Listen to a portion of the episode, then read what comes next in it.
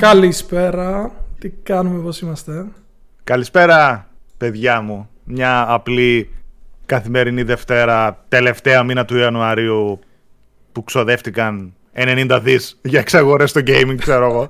Φάση. Ε, τι κάνετε παλικάρια; Λοιπόν, καταρχάς έχω βάλει το chat να μας βλέπετε πιο τέτοιο. Πώς το λένε, με μικρό lag latency να το πω. Ε, μικρή καθυστέρηση, ναι.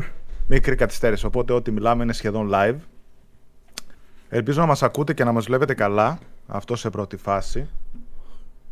Ε, εσύ, τι γίνεται; Πάρα πολύ. τι γίνεται, ρε; Ε, Ιανουάριος. Αν μου έλεγες ξέρω, μόνο, πριν, πριν, ένα χρόνο, πριν ένα χρόνο τον Ιανουάριο ότι θα γινόταν τέτοια πράγματα. Δηλαδή. Δεν το κά, κάπου όπα, κάπου όπα. Κάπου όπα. Κάπου όπα, πραγματικά. Που υποτίθεται λέμε ότι ο Ιανουάριος, ξέρω εγώ, είναι ο πιο αδιάφορος μήνας του χρόνου. Από πλευράς κυκλοφοριών, από πλευράς gaming και τέτοια. Και φέτος παίζει να είναι από τους πιο γερούς μήνες ever στο gaming, ρε παιδί μου. Μονάχα τις εξαγορές να βάλεις μέσα. Δηλαδή έχουμε 70 δις ε, Microsoft. Microsoft Activision. Άλλα 12 Zynga Take, Two. Σωστά. Πάμε 82. Συν 6, κάτι τώρα, ρε παιδί μου, έτσι. Πες πας 88-89. Καλά είπα, 90 δις κοντά εξαγορές. Και ακόμα έχουμε. Και ακόμα, ακόμα έχουμε λίγες ώρες για τον Ιανουάριο. Κάτι δεν ξέρω. Μπορεί. Και 8 η ώρα το βράδυ, έτσι, που δεν συνηθίζεται. Συνήθως οι ανακοινώσεις γίνονται ρε παιδιά, ας πούμε, στις 4-5 και μετά είμαστε όλοι χαλαροί, έτσι. Δεν περιμένεις τώρα να ναι, γίνει ναι, κάτι ναι. τέτοιο. Βλέπω εγώ 758 ανοίγω Twitter και βλέπω σαν να τη ζάρουν ότι θα γίνει κάποια ανακοίνωση. Ναι, κάτι έρχεται λένε για τη Sony, μπορεί να είναι έτσι κάποιο acquisition και λέω: OK, εντάξει, θα είναι ξέρεις, κάποιο στούντιο σχετικά μικρό και βλέπεις μετά μπάντζι, Εγώ κάνω ένα τρόλ που πίστευα εσύ ότι θα είναι και περίμενα ότι θα βγει και μετά από καμιά ώρα. Αυτό μετά από δύο λεπτά ανακοινώθηκε, ας πούμε. Οπότε εντάξει, ναι, τα είχαν έτοιμα τα, τα μεγάλα τα site που είχαν συνεντεύξεις ε, ε, και τα λοιπά, δελτία τύπου, όλα έτοιμα, ρε παιδί μου. Παλικάρια, τι κάνετε; Καταρχάς, ευχαριστώ πάρα πολύ που τόσο σύντομα μπήκατε 200 και άτομα, ρε παιδί μου, online, έτσι. Καταλαβαίνω ότι υπάρχει μεγάλη θέληση. Είπαμε και εμείς με τον Στάθη, αφού ήμασταν διαθέσιμοι, ας μπούμε να το τώρα, ρε παιδί μου, να κόψουμε έτσι πρώτες αντιδράσεις λίγο πάνω στο χαμό, στο hype και σε αυτά. Να ενημερώσουμε κάποια παιδιά που μπορεί να μην ξέρουν και αυτοί που ξέρουν να το συζητήσουμε όλοι μαζί. Νομίζω είναι καλά. Και είναι αυτό που είπε ο, Σάκ, ο Σάκης, λέω. Είναι αυτό που είπε ο Στάθης, παιδιά, ότι πραγματικά ε, δεν το... ο μήνας, ρε παιδί μου, ήταν πολύ άστα να πάνε. Πολύ μεγάλες ειδήσεις και ακόμα έρχονται πολλές. Νομίζω ότι γενικά το 22 θα φέρει πολλές αλλαγές στο gaming. Ε, δεν, δεν, δεν. Από πού να ξεκινήσω δεν ξέρω. Ξέρεις από πού να ξεκινήσεις, να χαμηλώσεις λίγο σε παρακαλώ το gain σου απλά. Λίγο. Ναι, ναι. Από πού να ξεκινήσω δεν ξέρω, επαναλαμβάνω. Λοιπόν, θα ξεκινήσω για αρχή με τα βασικά. Μπορεί να είναι κάποια παιδιά πάνω που να μην ξέρουν τι έγινε, τι συμβαίνει κτλ.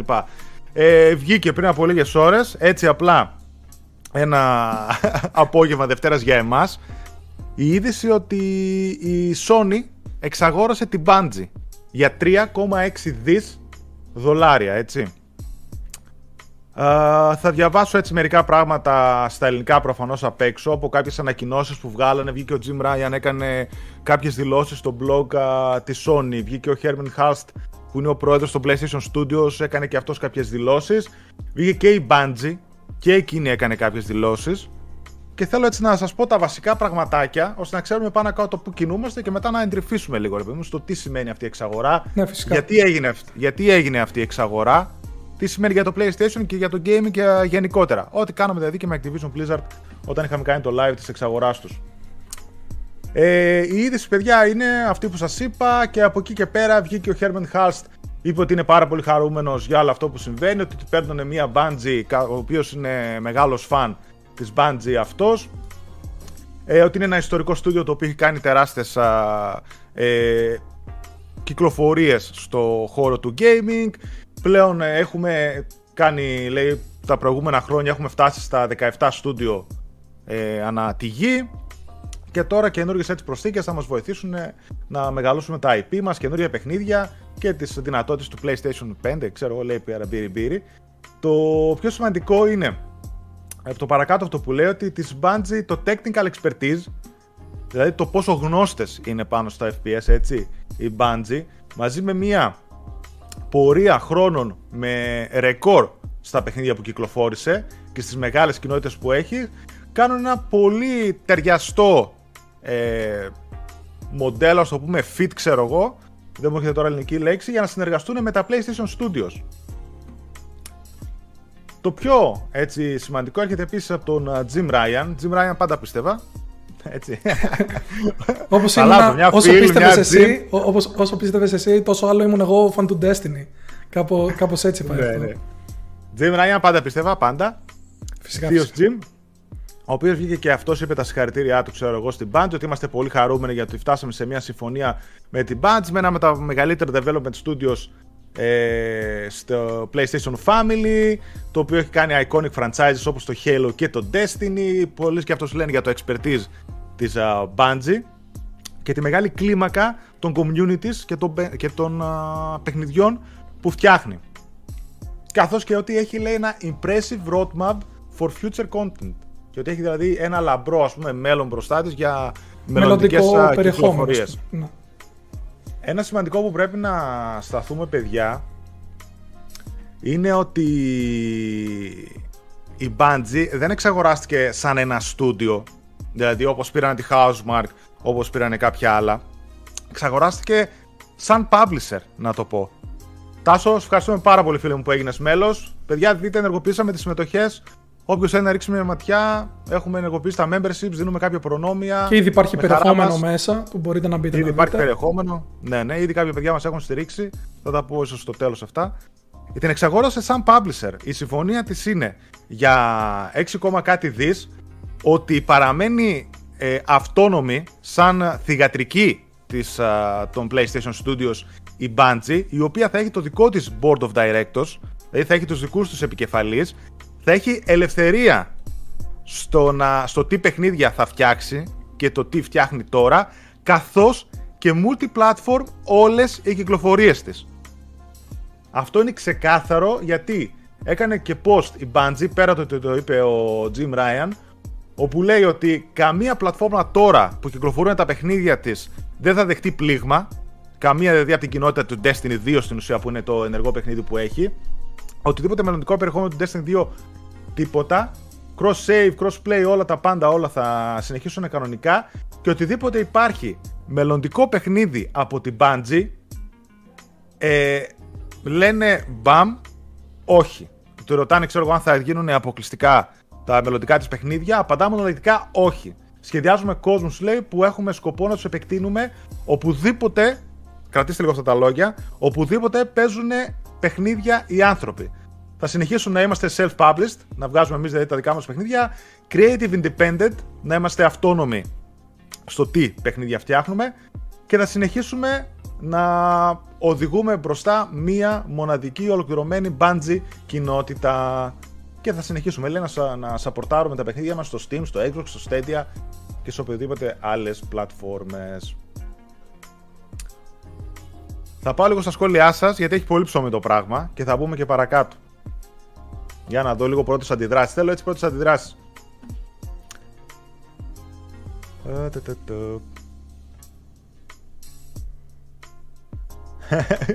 Εντάξει, διαβάζω διάφορα πράγματα. Ε, ωραία. Θα λέω και διάφορα έτσι πραγματάκια. Καταρχάς, ποια είναι η Bungie; Η Bungie, παιδιά, είναι ένα στούντιο που ιδρύθηκε το 1991. Είχε ξεκινήσει να φτιάχνει το Halo, το οποίο Halo, παιδιά, ήταν να κυκλοφορήσει αποκλειστικότητα στα Macintosh, στα Mac, έτσι, και είχαν βγει μάλιστα και ένα τρέιλερ, το οποίο, εντάξει, δεν είχε πολύ καμιά σχέση με το τελικό προϊόν. Στο μεσοδιάστημα εξαγοράζεται από την Microsoft, η οποία τότε έβγαζε το πρώτο Xbox και δίνει το Halo Combat Involved. Το Halo Combat Involved, παιδιά, πρώτα με το 007, το 007 στο Nintendo 64 αλλά το Halo Combat Evolved έφερε παιδιά, το έπαιζα τότε στην εποχή του. Είχα πάθει πλάκα, έφερε την επανάσταση στα FPS με χειριστήριο στις κονσόλες, έτσι. Ήταν φανταστικό παιχνίδι, έγινε χαμός μετά το Destiny 2 που βάλανε multi-platform και στην ουσία ιδρύθηκε και το Xbox Live. Και φυσικά συνέχισε και με το Halo 3, ώσπου κάποια στιγμή η Bungie ε, αυτονομήθηκε από την uh, Microsoft. Το IP του Halo έχει μείνει στη Microsoft, η οποία το έχει αναλάβει η 343 Industries και έβγαλε μετέπειτα και άλλα παιχνίδια. Μία ερώτηση θέλω εδώ να κάνω. Ναι. Ε, την 343 την έχτισε αποκλειστικά για τα Halo, δηλαδή το Ναι. ξέρουμε αυτό. Είναι ένα στούντιο που έφτιαξε για να δουλεύει πάνω στο IP αυτό, ή ήταν ένα στούντιο που, OK, υπήρχε, αλλά τους λέει, ελάτε εδώ και δουλέψτε πάνω στο Halo. Νομίζω ότι το άνοιξε από την αρχή μόνο και μόνο για να δουλέψει πάνω στο Halo Infinite, το οποίο φυσικά δουλεύεται πάρα πολλά χρόνια τώρα για να κυκλοφορήσει πέρσι. Ε, το Halo, παιδιά, έγινε το killer app του Xbox. Προφανώς έχει το όνομά του και ο χαρακτήρας του Master Chief μέχρι και τώρα είναι η νούμερο ένα μασκότ του Xbox. Από εκεί και πέρα, όταν αυτονομήθηκε από την α, Microsoft, μετά από λίγο καιρό πήγε στην α, Activision. Όπου με την Activision είχε δεκαετή ε, συμφωνία, δεκαετές συμβόλαιο για να κυκλοφορεί τα παιχνίδια της παντού βέβαια σαν publisher την Activision. Ε, ταυτόχρονα όταν βγάλει, όλοι περιμένανε το πρώτο IP της Bungie και όταν ανακοινώθηκε το Destiny ανακοινώθηκε νομίζω σε PlayStation Event. Σε ένα μεγάλο PlayStation Event αν θυμάμαι καλά. Το Destiny ή παίζει το Destiny 2 να τα μπερδεύω. Παρ' όλα αυτά και τα δύο είχαν κάποιες συμφωνίες με το PlayStation δηλαδή τα πηγαίνανε καλά εξ αρχής κάποια DLC, κάποια τέτοια πραγματάκια ε, έγινε τεράστια επιτυχία το Destiny το ένα θυμάμαι μέσα σε τύπου τρεις μήνες είχε πουλήσει 10 εκατομμύρια Μα αν Ήτανε- έβρισκες πακέτο, θα, έβρι, θα έβρισκες πακέτο PlayStation 4 λογικά μαζί με Destiny. Το, πουλου, Εγώ είχα το πάρει πουλούσανε το- φατσαφόρα. Εγώ είχα πάρει το λευκό το PlayStation 4 το OG με το Destiny μέσα. Ναι. Ήτανε, και μετά βγήκε μόνο το, το λευκό. Ε, ναι.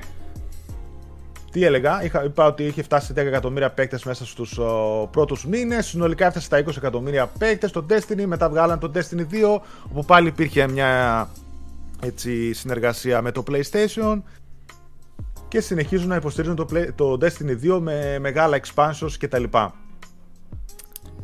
Αυτή είναι η Bungie μέχρι όπου ήρθε ο Ιανουάριος του 2022 και εξαγοράστηκε από τη Sony. Δηλαδή τώρα έχουμε φτάσει σε μια φάση του στυλ.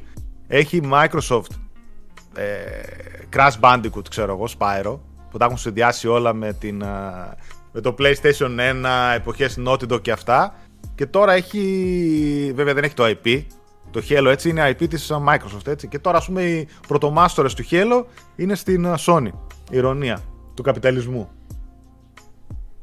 Και Αυτά με- την ιστορία της Α, Sony. Ήθελα, απ' της, ήθελα α, απλά να πω λίγο γρήγορα ότι η στο- η Sony έχει και πολλά στούντιο. Έχει, πολλά, έχει κάνει συνεργασίες με πολλά στούντιο που ξέρεις, ακούγαμε συνέχεια ότι έχουν βετεράνους από την Bungie, από τα Call of Duty και όλα αυτά. Και τώρα βλέπεις την Bungie να έρχεται. Να έρχεται κατά κάποιο τρόπο στο PlayStation. Γιατί όπως είπαμε έτσι είναι μεμονωμένη εταιρεία. Δηλαδή δεν είναι να πεις ότι είναι η Sony πάνω με, με το μαστίγιο και τη βαράει. Έχει πλήρη δημιου- δημιουργική ελευθερία. Ναι, έχει και το Bungie.net όπου Σωστά. είναι και αυτό ένα portal έτσι για το community του Destiny το οποίο έχουν ενεργό. Γενικά πρόκειται παιδιά για ένα πολύ μεγάλο στούντιο με πάρα πολλά άτομα μέσα και σε αυτό που θα ωφεληθεί στην ουσία η Sony ε, το λέει ξεκάθαρα ο Jim Ryan ο οποίος αναφέρει ότι και αυτός ότι ok παίρνουμε τα IP, θα έχουμε τα IP, το δυναμικό, το expertise της Bungie, συν το δυναμικό και την τεχνολογία που έχουν τα PlayStation Studios, τα οποία ξέρουμε όλοι ότι είναι αυτό που τους βοηθάει να πηγαίνουν πολύ μπροστά, τουλάχιστον στον τεχνικό τομέα. Ε, λοιπόν, ε, για να πάω να το βρω εδώ πέρα. Λέει και αυτός ότι είχαμε πολύ δυνατή σχέση με την Bungie για πολλά χρόνια και ότι ξοδέψαμε λέει πολύ καιρό με την Bungie και το management ε, team της για να αναπτύξουμε τη σωστή σχέση που θα προωθηθεί αυτή η συνεργασία που αναπτύχθηκε τώρα. Ε, α, η συγκεκριμένη εξαγορά παιδιά δεν είναι σε καμία περίπτωση ε, απάντηση της Sony προς την εξαγορά της Activision Blizzard ε, από την Microsoft, έτσι. Αναφέρουν συγκεκριμένα ότι τουλάχιστον 5-6 μήνες, δηλαδή από το καλοκαίρι σχεδόν, ήταν σε Διαπραγματεύσεις. ομιλίες, διαπραγματεύσεις η Sony με την uh, Bungie. Κάπου είχαν αναφερθεί ότι ίσως είχε μπει και μία Microsoft στη μέση να ενδιαφερόταν, αλλά ίσως η Bungie να μην πολύ ήθελε, ίσως να έδωσε περισσότερα η Sony, κανείς δεν ξέρει. Αλλά υπήρχε για καιρό αυτή η συμφωνία και πώς θα πάει το πράγμα, οπότε ξέρουμε ότι δεν είναι μια απάντηση στην Activision Blizzard. Περισσότερο θεωρώ ότι της έκλεψε λίγο το BAM. Δηλαδή τώρα, αν φαντάσου αν δεν είχαμε Activision Blizzard εξαγορά και έβγαινε η Sony με αυτήν που έδωσε περίπου όσα έδωσε για την Bethesda η Microsoft, θα ήταν πιο μεγάλο Ναι, ναι, BAM. ναι. Τώρα, ρε παιδί μου, όσο να είναι, έχουμε Activision Blizzard 70 δις ολόκληρο publisher. Και λέει παρακάτω Jim Ryan ότι αυτή η συμφωνία θα μας εμπνεύσει για νέες εμπειρίες τόσο για το PlayStation Community όσο και για το community που έχει χτίσει η Bungie. Και μάλιστα κάπου αναφέρει μισό λεπτό να το βρω ότι θα τους μισό λεπτό παιδιά Τέλος πάντων τώρα κάπου το έχω χάσει κάπου λένε ότι θα συνεχίσουν ρε παιδί μου να φτιάχνουν όλο αυτό που φτιάχνουν σε όλες τις κοινότητες που μέχρι τώρα υπάρχουν και μελλοντικά, δηλαδή ότι θα είναι multi-platform όλα τα παιχνίδια και φυσικά ε, θέλω να τους βοηθήσει λέει στη στρατηγική του PlayStation, πολύ σημαντικό, στη στρατηγική του PlayStation το οποίο είναι λέει ε, beyond console. Δηλαδή πολύ πιο πάνω από μια κονσόλα, μια στρατηγική η οποία είναι family της Microsoft θα πω εγώ. Δηλαδή, αυτή τη στιγμή η Bungie έχει ένα από τα πιο επιτυχημένα game as a service παιχνίδια που υπάρχουν, έτσι, επιπληρωμή όλα, αν και έχει βγάλει ένα base νομίζω το Destiny 2. Το Destiny 2 νομίζω είναι free. Εντελώς. Ναι, ναι, το έκανε free το Destiny. Αλλά χάνεις νομίζω. Όχι, εντάξει, τα expansion εννοείται δεν είναι μέσα. Τα expansion δεν είναι μέσα. Στηρίζεται για χρόνια, έχει μία από τις πιο μεγάλες κοινότητες και τα πιο μεγάλα game as a service και φυσικά την τεχνολογία του FPS. Στο προηγούμενο Gamecast λέγαμε ότι η Sony αυτή τη στιγμή δεν έχει FPS και ότι πρέπει να βγάλει και πολλά στούντιό της ίσως να δουλεύουν πάνω στο multiplayer FPS. Από αυτό, ε, μία, ε, ένα κέρδος είναι ότι κλείνεις αυτή την τρύπα. Παίρνεις ένα Destiny 2, το οποίο θα σας πω παρακάτω, πολλοί μπορεί να μην το υπολογίζετε, να μην το σκέπτεστε. Παίρνεις ένα Destiny 2, παίρνεις την τεχνογνωσία από πίσω, ένα μοντέλο FPS το οποίο είναι και Game as a Service και πάρα πολύ έντονο το online του σε όλες τις πλατφόρμες και όλη αυτή η τεχνογνωσία που έχεις να καλύψεις αυτή την τρύπα στο FPS. Και γιατί το κάνεις multi-platform, το κάνεις multi-platform ως ένα σημείο, πρώτον γιατί αυτή η στρατηγική αντίστοιχα με τη Microsoft ότι θέλεις παντού να φτάσουν οι παίκτες σου αρκεί να παίζουν τα PlayStation παιχνίδια, ένα, όπου και αν σημαίνει αυτό, έχει και mobile εφαρμογή το Destiny, φανταστείτε η Bungie, έχει και εκεί τεχνογνωσία. Ε, ένα δεύτερο είναι ότι έχει μεγάλο κομμάτι της πίτας η Bungie στο PC, με το Destiny, οπότε μπαίνεις και εκεί και έχεις γερό πάτημα, ενώ η Microsoft έχει μπει με το Call of Duty. Και ένα δεύτερο είναι ότι ασκείς και μία είδους πίεση στην Microsoft με το να κάνει το Call of Duty αποκλειστικότητα. Γιατί, OK, για δύο χρόνια θα βγει το Call of Duty. Όταν μετά θα το κάνεις αποκλειστικό, σε δύο χρόνια, ας πούμε, Microsoft του λέμε τώρα ότι έκανε το Call of Duty αποκλειστικό έτσι και βγάζει τα ετήσια σου κάθε χρόνο μόνο στο Game Pass. Πόσα εκατομμύρια παίχτες έχεις, ρε παιδί μου, στο Game Pass μέχρι τότε, μετά από δύο χρόνια; Τώρα έχεις 25, θα έχεις 40. Εγώ σου λέω Max 40. Όλοι θα το παίξουν το Call of Duty αυτό. Αποκλείεται. Θα, θα αφήσεις τα εκατομμύρια των παιχτών του PlayStation χωρίς FPS και να τυψάνε για κάτι άλλο. Να έρθουν όλοι στο Xbox, το αποκλείω. Κάποιοι θα πάνε προφανώς. Ή θα πάρουν δεύτερη κονσόλα. Sky ένα Destiny 3 και σου λέει ότι εδώ υπάρχει όλη η πίτα, όλο το PlayStation κομμάτι που άφησε μόνο του χωρίς FPS, πάρτο. Και από εκεί και πέρα είμαστε και στο Xbox και οπουδήποτε παντού άλλο θες και όλη η πίτα μένει για μας. Και άμα θες εσύ να κλείσεις το Call of Duty πίσω από τη δική σου, το, από το μικρότερο κομμάτι της πίτας που έχεις στην αγορά, άφησε τα όλα τα υπόλοιπα σε εμάς. Είναι και αυτό ένα πάτημα, παιδιά. Και να δείτε ότι μπορεί αύριο μεθαύριο να αλλάξει και να δούμε το Call of Duty να παραμένει συνέχεια multiplatform ή να δούμε κάποια άλλη κίνηση τέλος πάντων. Νομίζω ότι α, είναι και ένας μοχλός πίεσης. Ε, σίγουρα είναι. και εγώ θα έλεγα, ας πούμε, πιστεύεις ότι μπορούμε να δούμε ένα νέο IP από Bungie το επόμενο και να μην είναι επόμενο Destiny, Destiny 3. Εγώ, ναι. εγώ αλήθεια, παρότι έχουν πει OK ότι θα παραμείνουν multi-platform, πιστεύω είναι περισσότερο για την τωρινή κατάσταση της Bungie και να προστατέψουν το κοινό του Destiny, του Destiny 2 έτσι. Θεωρώ δηλαδή ότι δεν θα είναι απίθανο σε τρία χρόνια από τώρα, δύο, να δούμε ένα νέο IP που να έχει κάποια τουλάχιστον αποκλειστικά προνόμια στο PlayStation. Δηλαδή να είναι μεν multi-platform, αλλά να το δούμε για αρχή στο PlayStation Σκέψου στυλ, τι να σου πω τώρα. Deathloop ή ο, οποιοδήποτε άλλο timed exclusive. Ναι. Θα σου πω. Ε, αν ξέρω σωστά, νομίζω ότι κάπου το είδα τώρα δεν μπορώ να το βρω γιατί έχω πολλά ανοιχτά πάνω μου. Η Bungie πέρα από το Destiny 3 που φτιάχνει, φτιάχνει και καινούριο IP. Α, OK, okay, επιβεβαιωμένο. Ναι, νομίζω επιβεβαιωμένο. Αν το δει κάποιος στα παιδιά, να δω λίγο το chat γιατί το έχω αφήσει. Η Bungie έχει καθόλου δικαιώματα Halo, όχι παιδιά, τα έχει τέτοια. Η Microsoft. Για να πάω. Βλέπω και εγώ τώρα λίγο. Δεν ξέρω αν είναι πιο πολύ στρατηγική, λέει ο Γιώργος, κίνηση ή επικοινωνιακή. Αν θυμάστε gameplay reveal ήταν με το Phil για το Xbox. Επίσης, παιδιά, το Phil Spencer το αγαπημένο παιχνίδι το Destiny 2. Τώρα θα τα ανοίγει και θα βγάζει PlayStation σήμα μπροστά. Α, ξέρεις, τώρα που λες για PlayStation σήμα, είδα σήμερα η Nintendo που έκανε ένα post για το MLB. Α, ναι, ρε. Το MLB που βγαίνει και σε Xbox και σε Switch ναι, Και επειδή είναι PlayStation Studios, ξεκινάει με το logo του PlayStation. Και όλοι το κάνουν screenshot και γελούσαμε. Ε, σε αυτό το σημείο να, καλωσ...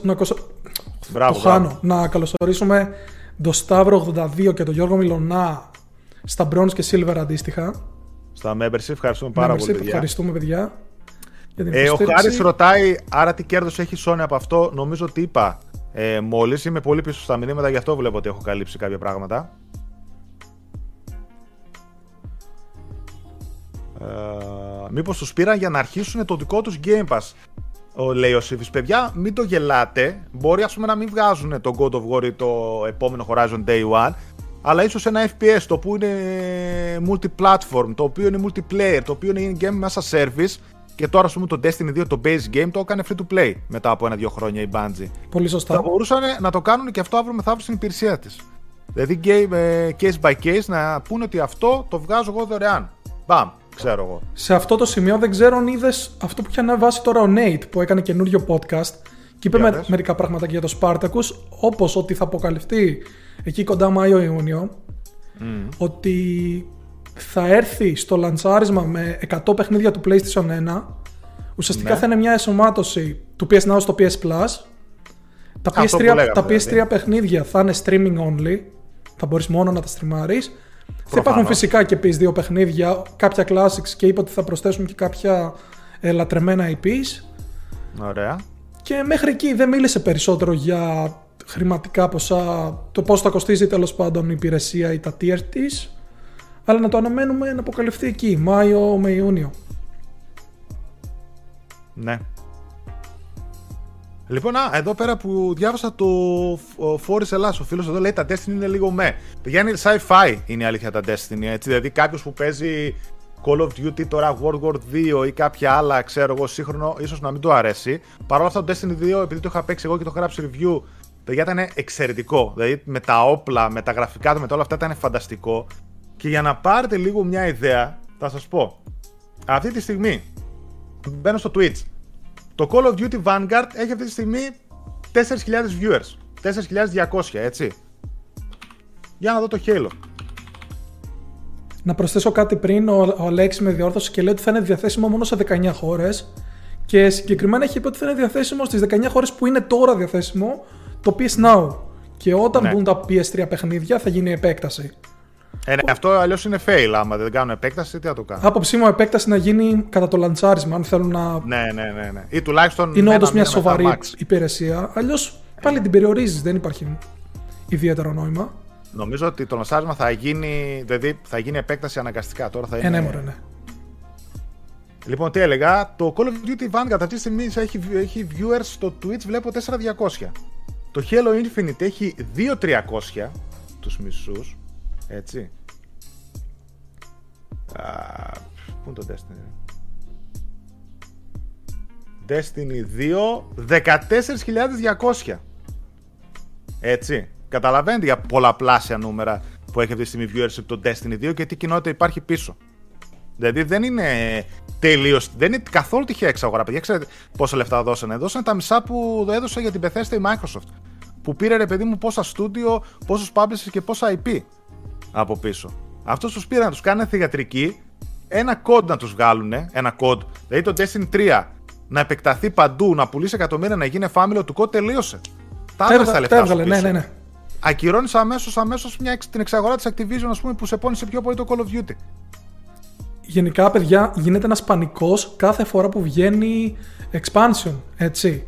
Τώρα νομίζω, ναι. αν δεν διαψεύδομαι, το Φεβρουάριο βγαίνει το, το ναι. Witch King. Witch Queen, ναι, ναι, πώς ναι. λέγεται. Κάτι, κάτι τέτοιο, ναι. Εγώ αυτό που έχω ακούσει για τον Destiny πάντως είναι ότι έχει φανταστικό gunplay. Όχι μόνο φανταστικό, βασικά είναι το, το κορυφαίο του.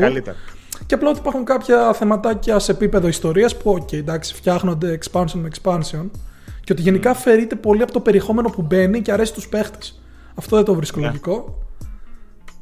Ε, αυτό θα τα αλλάξουν. Εντάξει, τέλος πάντων θα προσαρμοστούν τα Ποιο ήταν το Call of Duty που ήταν sci-fi; Έτσι και πήγαινε δυστηριοποιόταν λίγο το Infinite, Infinite Warfare. Το... Ναι, Infinite Warfare. Ωραίο campaign είχε αυτό, πλάκα πλάκα. Το είχαν κράξει πολύ γιατί. Βέβαια, στο... Βέβαια πριν που έλεγα ναι. στο Twitch, ε, είδα το Vanguard έτσι. Ε, το Warzone τώρα βλέπω έχει 80.000 κόσμο μέσα, αλλά είναι free to play Battle Royale παιχνίδι που, OK, okay, δηλαδή αυτό τώρα έτσι και το κλείσει στο Xbox το πέθανες. Κατάλαβες; Ναι. Τι να το.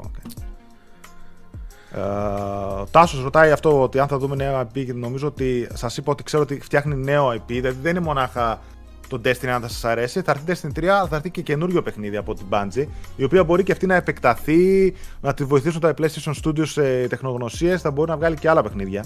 Είναι πολύ μεγάλη και θα δείτε ότι θα κάνει και άλλα πράγματα publish Αυτό που είπε κατευθείαν ε, το αφεντικό της Bungie που με διαφεύγει το όνομά του είναι ότι θα αρχίσουν προσλήψεις. Ναι. 600 άτομα έχει μπάντζι και θα αρχίσουν προσλήψεις; Έτσι πάνε. Τι νομ... Εσύ, δεν είναι πολλά για τέτοιου ε, βεληνικού στούντιο. Δηλαδή, άνετα φτάνει το χιλιάρι, θεωρώ. Σκέψου 300 ναι. άτομα, γιατί όταν το είχα διαβάσει το είχα, είχα πάθει ένα σοκ και ακόμα τώρα δεν μπορώ να το ξεπεράσω. Είχαν δουλέψει στο Resident Evil 2 Remake, που είναι single player, πιο εύκολο παιχνίδι να το φτιάξεις σχετικά με ένα semi-MMO Destiny online παιχνίδι MOBA έτσι. Mm. Ναι.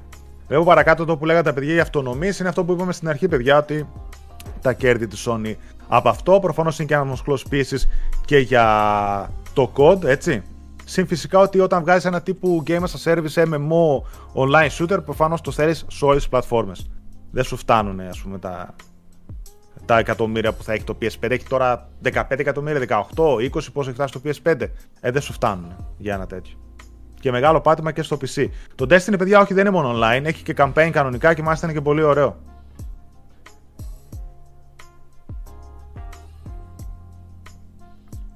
Πάντα το Destiny το έχω στο μυαλό μου σαν ένα Final Fantasy 14 κατά κάποιο τρόπο. Δηλαδή, ένα παιχνίδι που μπορείς να μπεις και αν ξέρεις σε πιάσει, θα χάσεις ώρες, έτσι, χωρίς να το καταλάβεις. Αλλά θέλει φίλους. Ενώ το Final Fantasy 14, ποιοι, το τελευταίο expansion έχει maximum μία ώρα υποχρεωτικού multiplayer περιεχομένου. Ναι. Τσάουντσε, Great Soul μας, ευχαριστούμε πάρα πολύ παιδιά για τα membership, να είστε καλά. Ευχαριστούμε παιδιά. Ε, διαβάζω ε... ένα σχόλιο του Μιχάλη που λέει τόσα χρόνια τι κάνει Bungie ρε παιδιά μόνο Destiny. Η αλήθεια είναι πως κάνει expansion πάνω στο, στο Destiny που έχουν μπόλικο ναι. περιεχόμενο. Επομένως, παίρνει αρκετό χρόνο όλη αυτή η δουλειά.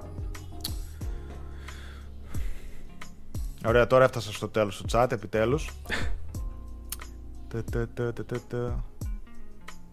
Για να δω. Ναι. Αυτό που λέει ευθύνη στο Sony εξαγόρασε ένα πολύ έμπειρο στούντιο έξυπνη κίνηση είναι αυτό, παιδιά. Ότι είναι τεράστιο στούντιο, 600 και άτομα, πολύ μεγάλη εμπειρία στο τεχνικό τομέα και στα FPS. Είχε τρύπα. Τι να κάνει, έπρεπε να την κλείσει. Είναι αυτό που λέγαμε στα Gamecast. Θα βγάλει και άλλα studio και άλλα FPS, αλλά είναι αυτό που λέγαμε στα Gamecast. Ότι κάπως έπρεπε να την κλείσει την τρύπα. Ε, ναι, έχει το campaign νομίζω αυτό που είναι free στο store. Ο Γονίδη λέει ότι έχουμε βαρεθεί, έχουν βαρεθεί να μας βλέπουν μέσα στον Ιανουάριο. Ε, δεν δε φταίμε εμείς. Δεν φτε, δε φταίμε εμείς, αλήθεια. δηλαδή... Μόλις ανακοινώθηκαν, λέει νέες πληροφορίες για Discord PlayStation. Για άνοιξε λίγο, δες. Okay. να δω. να πω εδώ πέρα κάτι άλλο. Ε, στην, το... Τι γίνεται, ρε; Στην, α, στην συνέντευξη που έδωσε ο Jim Ryan επίσης, ε, παιδιά λέει ότι μπορεί να μην είναι ας πούμε ότι ακόμα ένα PlayStation 5 exclusive έρχεται με την εξαγορά της Bungie, αλλά θα επιταχύνει λέει το PlayStation και τη Sony γενικότερα στη δυνατότητά της να φτιάχνει online live service παιχνίδια σε πάρα πολλές πλατφόρμες. Αυτό εξαγόρασε αυτή τη στιγμή η Sony. Το expertise στην εμπειρία της Bungie να υπάρχει παντού σε όλες τις πλατφόρμες και να βγάζει online FPS. Γιατί καλό ή κακό παιδιά είναι και αυτή η μόδα. Action RPG παιχνίδια έχει Sony. Cinematic Adventure έχει Sony. FPS δεν έχει και δυτικά RPG δεν έχει. Σωστά. Και εκτός αυτού ξέρεις τι μπορεί να κάνει. Μπορεί να πει, π.χ. ακούει μαθαίνουμε ότι η Guerrilla φτιάχνει ένα με τον director του Rainbow Six Siege επόμενο first person. Α, δεν ξέρουμε τόσο καλά πώς να το φτιάξουμε. Μπαντζή, φέρε ξέρω εγώ 150 άτομα από σένα να μας βοηθήσουν. Παπ, η Guerrilla βγάζει ένα first person. Γιατί έχει και χρόνια που είχαμε δει τελευταίο Killzone, επομένως τα ονόματα αλλάζουν συχνά. Για το Discord τώρα που μπορούμε να πάμε, μόλις βγήκε ανακοίνωση που από σήμερα είναι διαθέσιμο το Discord. Μπορείς να το κάνεις link με το PSN account. Ναι. Είχε βγει αυτό έτσι νομίζω ότι είχαν κάνει κάποιες πρώτε. Ναι, ναι, ναι, φυσικά. Και τα παιχνίδια που έχουμε παίξει στο PS4 και PS5 φαίνονται ως δραστηριότητες μέσα στο Discord. Να, κατάλαβα, ναι, ναι. Ε, και φαντάζομαι θα μπορείς ναι. να κάνεις και online να μιλάς και όπως είμαστε εμείς τώρα, ας πούμε, τα PSN account. Ακριβώς. Δηλαδή πάτε στην κατηγορία connections που βλέπω εδώ και ουσιαστικά έχει το PlayStation Network, το πατάτε και κάνετε link το account σας. Ναι. Καλά είπες πριν, δεν τελείωσε ακόμα Αφού έχουμε ακόμα ώρες, κάτσε εδώ, είναι, έχω ακόμα δύο ώρες εδώ πέρα. Ποιος ξέρει τι άλλο μπορεί να σκάσει. Παρ' όλα αυτά, ε, συνεχίζω αυτό που έλεγα.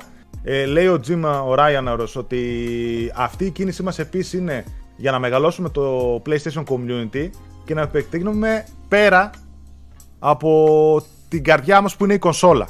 Είναι αυτό που σας έλεγα παιδιά ότι ακολουθούν και μια, αυτή μια τακτική ότι πλέον οι κονσόλες δεν μας φτάνουν. Θέλουμε να επεκταθούμε και αλλού. Και αυτό λέει μπορεί να πάρει πολλές μορφές. Και είναι αυτό που σας είπαμε, PC μεγάλο πάτημα που έχει το Destiny, συν οτιδήποτε άλλο βγει πέρα από την κονσόλα. Οτιδήποτε είναι και αυτό. Και τα live as a service υπάρχουν παντού. Και σε ένα cloud αύριο μεθαύριο να στριμάρονται, οπουδήποτε. Εδώ πέρα λέει παρακάτω. Ε, ο ίδιος ο Jim Ryan το λέει έτσι. Ξεκινάμε λέει να γινόμαστε multiplatform. Το έχετε δει αυτό. Με το PC αναφέρει κυρίως, με το MLB The Show που βγήκε τώρα σε Xbox και σε Switch θα βγει. Πρώτο παιχνίδι PlayStation Studios σε Switch. Και έχουμε λέει ένα επιθετικό roadmap με live services. Είναι αυτό που λέμε και ξαναλέμε παιδιά στα Gamecast ότι η στροφή σε αυτή τη γενιά στη Sony θα είναι στα multiplayer και στα live service παιχνίδια. Σε αυτά που κάνουν Giro με τέτοιους τρόπους, με expansions, με microtransactions, με engagement περισσότερο παρά με το να το εξαγοράσει κάποιος 70 και 80 ευρώ day one. Γι' αυτό λέω ότι μπορεί και τέτοια παιχνίδια αύριο μεθαύριο να τα δούμε να σκάνε day one σε μια συνδρομητική υπηρεσία. Γιατί θα πατάνε και αυτά στο engagement. Α, και τώρα που λέει συνδρομητική, είπε μάλιστα ότι τα καινούργια παιχνίδια της Sony δεν θα μπαίνουν day one, ο Nate, έτσι. Ναι. Τα AAA φυσικά, αλλά θα φέρνουν indies. Πολλά indies ναι. που βγαίνουν και έχουν καλές συνεργασίες. Ένα και ένα π.χ. θα μπαίνει στο Σπάρτα. Πιθανότητα, ναι. Πιθανότητα, ναι.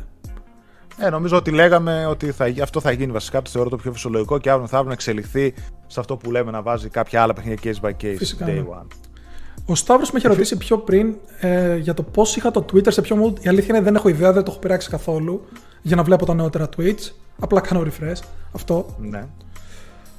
Βλέπω εδώ πέρα παρακάτω, συνεχίζω με τα στοιχεία και θα ξαναπάω στο chat. Ε, η φιλοσοφία μας λέει δεν είναι το να πάρουμε πράγματα μέσα στα, να τα κλείσουμε μέσα στα PlayStation Studios είναι για να χτίσουμε κάτι πολύ μεγάλο και πανέμορφο, ε, να χτίσουμε μεγάλους και πανέμορφους κόσμους μαζί.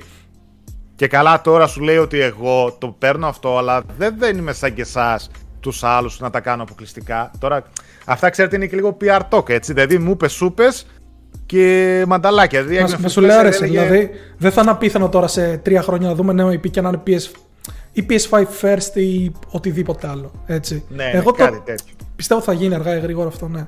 Αλλά είναι το, το 30 πιο ωραία για τα αυτιά μας, τα, τα αυτιά των παιχτών, ναι, έτσι. Ναι, δηλαδή. Ναι, ναι. Και νομίζω είναι, το ξεκαθαρίζει λίγο περισσότερο πόσο feel.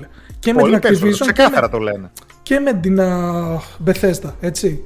Δηλαδή, Ξεκάθαρα το λένε. Ούτε θα είναι μόνο εκεί που υπάρχει Game Pass που το είπε πιο μετά. Ναι. Ή το ένα ή case by case και μετά το πήρα πίσω. Ή να τα Call of Duty, αλλά πιο Call of Duty να εμείς θέλουμε δεν θέλαμε. Αυτοί τουλάχιστον βγαίνουν και λένε ρε παιδί μου, ξέρετε τι όχι. Multi-platform όλα ό,τι βγάζει η Bungie. Τέλος. Και νομίζω ότι θα δούμε και άλλα franchise να πηγαίνουν multi-platform, ίσως όχι τα core franchise της Sony, αλλά κάποια άλλα. Ενώ λέει από τη μεριά της η Bungie δηλώνει ότι η εξαγορά της από τη Sony θα τη βοηθήσει να επιταχύνει τα δικά της πλάνα, τα οποία λέει, ακούστε παιδιά, πώς έρχονται καπάκι όλα. Αυτό το είπα στο Gamecast ή στο Twitter το είχα γράψει. Θα επιταχύνει τα δικά τους πλάνα, τα οποία λέει περιλαμβάνουν το να πάρουν τα IP τους σε καινούργια entertainment mediums, σε καινούργια μέσα έτσι της βιομηχανίας της διασκέδασης, όπως η τηλεόραση και το σινεμά. Και είδαμε ήδη Uncharted ταινία, καπάκι Uncharted Remaster Collection, The Last of Us σειρά έρχεται. Ε, έτσι, The Last of Us σειρά HBO, καπάκι ή πιο μπροστά θα βγουν μαζί. Το The Last of Us Remake, το οποίο στάνταρ έρχεται φέτος, δεν έχει ανακοινωθεί ακόμα. Και λέτε και αυτό Sony Pictures, PlayStation Studios, όλο μαζί αυτά που Productions, μάλλον PlayStation Productions, πάλι IP και σινεμά. Βλέπετε ότι γίνεται αυτή η στροφή. Τα IP να γιγαντώνονται και δεν το λέω μόνο για τη Sony, είδαμε και το Halo που βγάζει σειρά. Έτσι. Προσπαθούν να γιγαντώσουν τα IP τους, να τα μάθει ο κόσμος. Δεν μπορείς λέει να παίζεις μόνο στο PlayStation, παίζει, δεν μας φτάνει. Καλός ή κακός, μας αρέσει, δεν μας αρέσει, έχουν αλλάξει αυτά τα πράγματα. Και η Microsoft ήταν πιο μπροστά από τη Sony σε αυτόν τον τομέα έτσι και το αναγνώρισε. Φυσικά. Και σου λέει θα επεκταθώ κινηματογράφο ε, σε ταινίες εκεί που έχω άλλα πόσα εκατομμύρια κόσμος, ώστε να γυρίσουν αύριο μεθαύριο να παίρνουν το παιχνίδι και να κάνω όλο αυτό το τζίρο μέσα από αυτά τα πράγματα. Twisted Metal, έτσι. Που γίνεται σειρά, σειρά νομίζω Σειρά, ναι. Και βγαίνει και, και παιχνίδι από την Fire Sprite. Ναι. Για να πάω λίγο στο chat γιατί το έχω αφήσει. Καλά όλα αυτά λέει ο Σύφης, αλλά Bloodborne 2 πότε θα βγει. Όντως το, το μόνο, Έλατε, που, σημασία, το μόνο που έχει σημασία. Uh, είχε πάρει χρηματοδότηση από Tencent λέει και ετοιμάζει κάτι Bungie. Ο Σόλμα λέει χειρουργική εξαγορά και καλύπτει Sony σε ανάγκες για first person shooters που λέγαμε. Σωστό. Τα δικαιώματα, παιδιά, του Halo είναι της Microsoft, έτσι. Δεν μην περιμένετε κάτι, τίποτα μεταφορές και τέτοια. Νομίζω, νομίζω το τελευταίο παιχνίδι που είχε βγάλει Bungie για Halo ήταν το ODST. Halo 3 ODST και νομίζω μετά το 4 ήταν 343 που. Ναι. OK, okay, δεν άρεσε αρκετούς, θα έλεγα. Ε, μισό λεπτό. Ναι, αυτό που λέει Μιχάλης, γιατί σταμάτησε να βγάζει Halo, το ανέλαβε άλλο στούντιο, έφυγε από την Microsoft. Μπορεί και τώρα από την Activision είχε τελειώσει το συμβόλαιό της και έκοψε πέρα, ίσως να το έχει μυριστεί ότι κάτι θα γίνει και με τη Microsoft. Πάντως ο Staten που ήταν επικεφαλής τότε, είπε, το ρώτησαν ποιο ήταν η πιο ευχάριστη εμπειρία σου στην Bungie και έλεγε όταν ε, λανσάραμε το. Ε, πες το ODST. Γιατί ουσιαστικά το φτιάξανε πάνω κάτω με assets του Halo 3 και ήταν πιο άνετοι στην ναι. ανάπτυξή του. Πάντως, εγώ δεν έχω παίξει μέχρι εκεί, αλλά μπορώ να πω ότι έχεις απίστευτο soundtrack το mm. DST. Ναι, ναι. Λέτε να μεταφερθεί το Halo λέει, στο PS. Όχι, παιδιά, είπαμε το Halo είναι IP του... της Microsoft πλέον, έτσι. Τέλος. Α, το Reach, ρε, είναι το τελευταίο. Σίγουρα. Νομίζω. Θυμάμαι, τα, τα Reach ODST τα φτιάχναν μαζί, τα φτιάχναν διαφορετικές ομάδες. okay, μέσα, στην Bungie, μέσα στην Bungie. Αλλά μπορεί όντως το Reach να βγει και λίγο πιο μετά. Ναι, ναι, ναι. Παρακάτω, παιδιά, κάποια πράγματα που διαβάζω αναφέρει ο πρόεδρος της Bungie το πόσο καλές σχέσεις είχαν με τη Sony εδώ και πολλά χρόνια. Το πόσο insight είχαν στις πλατφόρμες, στις κονσόλες, όλα αυτά. Είπαμε ότι και το Destiny και το Destiny 2 είχαν αρκετές έτσι συμφωνίες εμπορικές με το PlayStation. Παρακάτω αναφέρει ο Ryan ότι λέει ο τρόπος που παίζουν οι άνθρωποι παιχνίδια πλέον έχει αλλάξει πάρα πολύ τα τελευταία χρόνια. Οπότε έχουμε φτιάξει τα τελευταία 25 χρόνια πολλά ε, δυνατά IPs με χαρακτήρες που οι άνθρωποι ε, αγαπάνε, οι gamers. Και προφανώς το πάει λαού λαού ότι ξέρετε θα βλέπετε όλο και περισσότερα multi-platform κυκλοφορίες.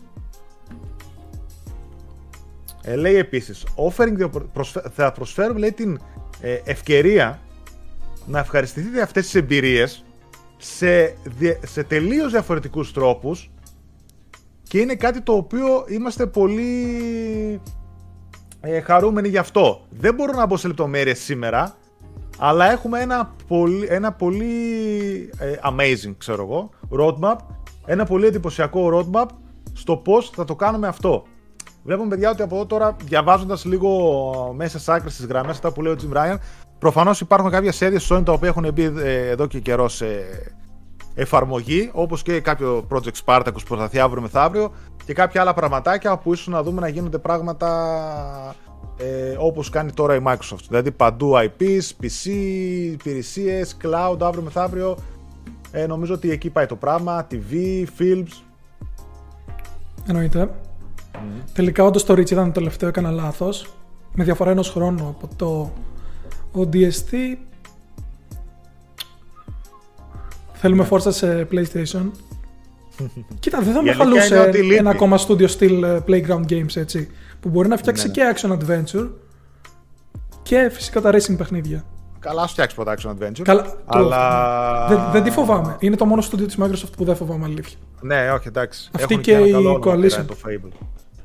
Αλλά τι θα έλεγα, νομίζω ότι είχαν πει ότι κάπου είχαν πλησιάσει κάποιο στούντιο η Sony έψαχνε φάση να κάνει καινούριο Motorstorm. Γιατί αυτό που λείπει τώρα και στη Sony είναι ένα πιο arcade racing δικό της. Ενώ είχε, είχε το Motorstorm, είχε το Drive Club, είχε κάποια άλλα. Δεν έχει. Το Grand Turismo, ρε παιδί μου, είναι περισσότερο εξομοιωτή, Motorstorm και τέτοια. Δεν είναι έτσι πιο arcade σαν το Horizon. Θυμάμαι πρώτη φορά είχα παίξει Motorstorm, είχε έρθει στη Θάσο ε, η Alpha Bank είχε κάνει μια διοργάνωση στυλ ε, αλλού Fun Park, είχε φέρει διάφορα έτσι.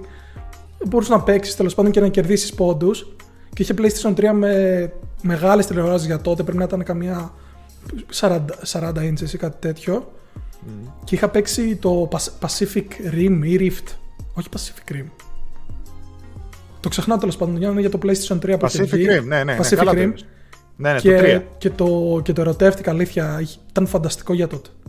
Ναι, ναι, φανταστικό. 3D υποστήριζε τότε. Ε, έδειχνε εκεί πέρα τα εφέ, γραφικάρες και τέτοια. Α, πάω λίγο στο chat. Λοιπόν, παιδιά, ένα τελευταίο που είπε ο Jim Ryan μετά από μπύρι μπύρι που είχε αδιάφορο πέρα αυτό που λέγαμε, ξέρετε τι είναι. Πούντο, πούντο, πούντο. Παρακά... Τι λέει πριν κλείνοντας την uh, τέτοια, την συνέντευξή του; We should absolutely expect more. Έρχονται και άλλες εξαγορές, παιδιά. Το λέει και, ήταν, συγκεκριμένα ερώτηση εξαγορές, είπε. Όσο αφορά ναι. τις εξαγορές, το είπε αυτό. Δεν το είπε απλά ότι ξέρεις ένα ναι. γενικό σχόλιο απλά να περιμένετε περισσότερα. Ναι. Σε, ε, ο, αυτός που έκανε τη συνέντευξη σχολιάζει λέει ότι η συμφωνία είναι μια πολύ σημαντική εξαγορά για το PlayStation. Η Sony δεν είναι κάποια μικρή εταιρεία, αλλά δεν έχει τις βαθιές τσέπες όπως έχει κάποιος από τους ανταγωνιστές. Όπως έχει ο ανταγωνισμός, μάλλον γενικότερα. Παρ' όλα αυτά, ο Jim Ryan λέει, επιβεβαιώνει ότι δεν έχουν τελειώσει σε αυτό το τομέα. Και παρακάτω έχει την απάντηση του Jim Ryan, το οποίος λέει We should absolutely expect more. Ολοκληρώνει. We are by no means done. Δεν έχουμε σε καμία περίπτωση τελειώσει. Με το PlayStation έχουμε ακόμα πάρα πολύ δρόμο μπροστά μας. Εγώ προσωπικά λέει θα ξοδέψω πάρα πολύ από το χρόνο μου μαζί με τον Pete και την ομάδα της Bungie ώστε να τους βοηθήσω να, τέλος πάντων, να να τους βοηθήσουν να το σιγουρέψουμε ότι όλα θα πάνε καλά με την αυτονομία της Bungie και φυσικά οπουδήποτε άλλο στον οργανισμό της Sony έχουμε ακόμα λέει We have many more moves to make. Έχουμε ακόμα πάρα πολλές κινήσεις να κάνουμε. Παιδιά, if you are not move, if you are not making moves, you are not moving. Έτσι λένε. Στα, στο χωριό τέτοια. Ναι. Στο χωριό μου, ναι. Οπότε ο Jim Ryan όρος εδώ πέρα ε, ολοκληρώνει λέγοντας ότι μην εφησυχάζεστε, έχονται και άλλες κινήσεις και εξαγορές και άλλες, αλλά και σίγουρα και άλλες κινήσεις από τη Sony. Αυτό είναι ξεκάθαρα απάντηση σε κάτι του στυλ Επιθετικές κινήσεις. Sony, ah, okay, ε, Activision Blizzard την αγοράσαμε, ε, ή κάτι άλλο ποιοι λέγανε, ξέρω, κάτι αναλυτές εκεί του Facebook ότι rest in peace Sony, οι κλέφτες, ότι να το ένα, απαταιώνες. Εμείς με το Game Pass τα παίζουμε 10 ευρώ όλα και τέτοια. Εντάξει, δηλαδή κάπου ρε παιδιά είπαμε, ε, καλό και το τέτοιο, αλλά εντάξει, η άλλη είναι εταιρεία 30 χρόνια ας πούμε έφτιαξε το gaming. Ξαφνικά τώρα την ξεχάσαμε και ήρθε το Phil Spencer και το έκδοση να μας σώσει σαν απομηχανής θεός. Δηλαδή κάπου όπα. Τόσα franchise, τόσα επίση, τόσες κινήσεις. Εντάξει. Ξέρετε τι θέλω. Θέλω να μου πείτε. Nintendo, όλα καλά, αλλά κάπου όπα. Τόσο πια μίσος, τόσο τέτοιο για τη Sony. Σας τι σας δάγκασε. Θέλω να μάθω από τα παιδιά γιατί εγώ δεν το ξέρω. Ποια είναι η δεύτερη μεγαλύτερη εξαγορά της Sony; Δεν ξέρω αν το ξέρεις και εσύ, Ζήση. Γιατί αυτή είναι η πρώτη φυσικά, έτσι δεν είναι; Ή κάνω κάτι, μου ξεφεύγει κάτι; Αν έχει κάποιο ακριβή, δεν ξέρω. Η δεύτερη μεγαλύτερη εξαγορά. Μετά πέφτει κάτω στην Insomniac, δεν νομίζω. 300 κάτι Insomniac και είχε εξαγοράσει το 2012 την Gaikai. Αυτή που ήταν ε, μια εταιρεία για streaming παιχνιδιών. Δεν θυμάμαι εκεί πόσα εκατομμύρια μπορεί να έδωσε. Ναι. Μπερδέψαμε το, το παιχνίδι με την ταινία. Είναι Pacific Rift το παιχνίδι, Pacific Rim η ταινία του Del έτσι. Πολύ, ωραία, πολύ ωραία ταινία. Βέβαια, ναι. το 2 όχι τόσο καλό. Βλέπω εδώ πέρα που λένε τα παιδιά για διάφορες ιαπωνικές εταιρείες και η αλήθεια είναι, παιδιά, ότι υπάρχουν πάρα πολλοί publishers οι Ιάπωνες οι οποίοι ακόμα δεν έχουν κουνηθεί. Και νομίζω ότι κάποιος ότι φάει τη φόλα. Δεν τη γλιτώνουν να τους αφήσουν έτσι. Τώρα ποιος θα είναι, Microsoft, Sony, κάποια άλλη εταιρεία, απλά και οι Ιάπωνες δεν πουλούνται με τίποτα σε αμερικανικές εταιρείες. Ή θα πρέπει να τα σκάσει πολύ χοντρά. Είναι λίγο αυτή η κόντρα που υπήρχε από πάντα, εσύ. Δηλαδή. Αλλά η Sega, ας πούμε, θα μπορούσε. Τη θεωρώ μια πιθανότητα να εξαγοραστεί από τη Microsoft. Οι υπόλοιπες δεν νομίζω, πολύ δύσκολο. Εγώ θεωρώ ε, μια πιθανότητα Square Enix από Sony στο διάστημα δύο χρόνων από τώρα. Λόγω των κοντινών σχέσεών τους έτσι. Δηλαδή. Είναι σχεδόν. Εντάξει, OK, okay, αν εξαιρέσουμε το τμήμα της Αμερικής τη Square τι κάνει, είναι εντελώς διαφορετικό έτσι. Αλλιώς η Sony με την ε, Ιαπωνική Square, με το Ιαπωνικό τμήμα της Square έχει φοβερές σχέσεις. Αδιαμφισβήτητα. Ναι. ναι, ναι, ναι. Έχουν, έχουν. Συμφωνώ. Uh, ο Hellman λέει Japan Studios έχει εξαγοράσει. Δεν θυμάμαι σε ποιο αναφέρεται. Ένα στούντιο ιαπωνικό έχει Microsoft που το είχε η Bethesda. Που βγάζει το Ghostwire Tokyo. Αντί Αυτή την είχε αγορασμένη η Bethesda και τώρα το έχει, ναι, ναι. Του, του Mikami δεν είναι το στούντιο. Παίζει, ναι. Νίκος Ζωγραφάκη παίζει Team Ninja λέει γιατί πήγε και ένα μεγάλο κεφάλι της Sony εκεί. Δεν θυμάμαι ποιος. Ο, ο Γιωσίντα νομίζω έχει βγει για καφέ με δύο, με δύο επικεφαλεί της Team Ninja. Το έχει ανεβάσει και στο Twitter. Αλλά και δεν πάει να πει κάτι ναι, αυτό. Α, ναι, ναι, κάτι θυμάμαι τώρα. Το ναι. θυμάμαι στο ναι, ένα tweet. Η Sony εξαγοράζει την Atlas. Το εύχομαι αλήθεια. Ε, ε, μα ξέρεις τι, η Atlas καταρχάς είναι πολύ μεγάλη έτσι, εταιρεία. Εντάξει, Bandai Namco Publisher από πίσω. Αλλά τα Persona είναι ήδη, ήδη έτσι, έτσι κι αλλιώς ναι, Ακούσαμε κιόλας για το Persona 6 ότι θα έρθει για PS5 και PS4 και ανακοίνωση θα γίνει ναι, φέτος. Ναι. Φήμη πάντα έτσι. Ναι, ναι, ναι. Ίσως ναι, προτιμήσει ας πούμε, με κάποιες εταιρείες να κρατήσει απλά τις συμφωνίες και αφού τη βολεύουν να μην πάει για εξαγορά. Βέβαια, μετά να ρωτιέσαι και πόσα λεφτά, πόσα χρήματα χάνεις από τις συμφωνίες ενώ θα μπορούσε να έχεις πάει για εξαγορά, έτσι. Ναι. Γιατί φαντάζομαι οι συμφωνίες, ειδικά τώρα, ας πάμε πίσω στη Square με το Final Fantasy, δεν κοστίζουν και λίγο. Δεν κοστίζουν. Ναι. Square Enix, ας πούμε, λέει. Εδώ πέρα Μιχάλη λέει δεν νομίζω να κοστίσει πάνω από 10 δις. Παίζει, εντάξει, κάπου εκεί θα είναι Square Enix. Square 8 πρέπει να ήταν. Σε ένα ε, tweet που είχε γίνει. Δεν ξέρω. και κάτι παραπάνω. Δεν ναι. ξέρω αν, αν ίσχυε αυτό το tweet, το tweet που έλεγε για τα market values των εταιριών. Ναι. Κώστας Galaxy Sony είναι παλιά και η Microsoft καινούρια LOL λέει. Ε, είναι πολύ πιο παλιά η Microsoft, η Sony από τη Microsoft. Έτσι, δηλαδή η Sony βγήκε το 95. Το PS1 κυκλοφόρησε. Ναι. Κανάλι PlayStation και δεν ξέρουμε τα stats, έτσι. Ναι, ναι, όχι, 95-96 ρε παιδί που κυκλοφόρησε και ένα χρόνο πριν στην Ιαπωνία. Η ναι, Microsoft ναι. βγήκε με το Xbox στην επόμενη γενιά, έτσι. Αλλά εντάξει, τώρα οι πορείες είναι και λίγο διαφορετικές. Δηλαδή οι κοινότητες πωλήσει και ένα το άλλο είναι μέρα με τη νύχτα. Δηλαδή τώρα η Sony, ας πούμε, σκέφτομαι, έφαγε τα μούτρα της για να καταφέρει να πουλήσει κάτω από 100 εκατομμύρια κονσόλα με το PlayStation 3. Ήταν 89 εκατομμύρια κονσόλες που στο PlayStation 3. Αναγκάστηκε να φάει τόσο πολύ τα μούτρα της για να φτάσει σημείο να πουλήσει κάτω από 100 εκατομμύρια κονσόλες. Όλοι οι υπόλοιποι έχουν πουλήσει 110, 120, 150. Εντάξει, τώρα δεν είναι κάπου στα νούμερα. Δεν πεθαίνει η Sony, λέει ο ε, ο Αντώνης, αλλά χρειάζεται δυνατός ανταγωνισμός. Γι' αυτό υπάρχει ενθουσιασμός για τις κινήσεις Microsoft. Συμφωνώ 100% με τον Αντώνη. Κάποιοι, ε, δεν ξέρω, και στο δικό μου στο Gamecast τότε, παιδί είχα πάει και στο Gamecast στο παιδιών το VG24 που έλεγα ότι ε, αυτό ρε παιδί μου, ότι ας μην τα βάφουμε μαύρα αυτό που λένε ότι Α, τέλος η Sony, εξαγόρασε Activision Blizzard. Όχι. Είναι και αυτός ένας μοχλός πίεσης στη Sony να κάνει και αυτή κάποιες κινήσεις, να συνεχίσει να βγάζει καλά παιχνίδια, να συνεχίσει να κάνει κάποια πράγματα που μέχρι τώρα έκανε καλά. Καλός ή κακός αυτός είναι ο ανταγωνισμός. Όταν στο 4 πήγε μονοπόλιο, περνούσε μια ολόκληρη γενιά με μηδέν ανταγωνισμό, τότε η Microsoft ξύπνησε και έβαλε backwards compatibility, έβγαλε το Game Pass, εγώ το ένα το άλλο. Ο ανταγωνισμός, παιδιά, αυτά κάνει. Όταν σε ζορίζει ο άλλος, θα κινηθείς. Αν δεν έκανε κανένας τίποτα, μπορεί και η Sony ακόμα να καθόταν. Κατάλαβες; Ήδη έκανε κάποιες κινήσεις που δεν μας αρέσουν. Αύξησε τις τιμές, αύξησε το ένα, το άλλο, το άλλο, από εδώ και δεν μας αρέσουν. Κάποια πράγματα θα αλλάξουν και θα αλλάξουν και θα πούμε και ευχαριστώ στη Microsoft. Με αυτό, σου λέω. Όσο υπάρχει ανταγωνισμός, εμείς δεν θα χάσουμε κυριολεκτικά ποτέ. Κυριολεκτικά ναι, ποτέ. Ναι.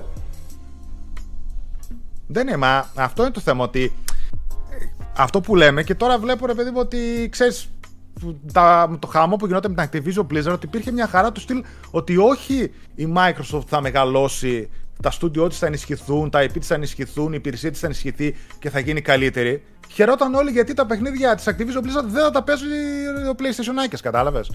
Δηλαδή κάπου. εντάξει, ρε παιδιά, όπα. Να όμως εσύ όλα, δεν ξεκίνησαν όλα έτσι. Δηλαδή δεν κοιτούσαν όλοι τα αποκλειστικά.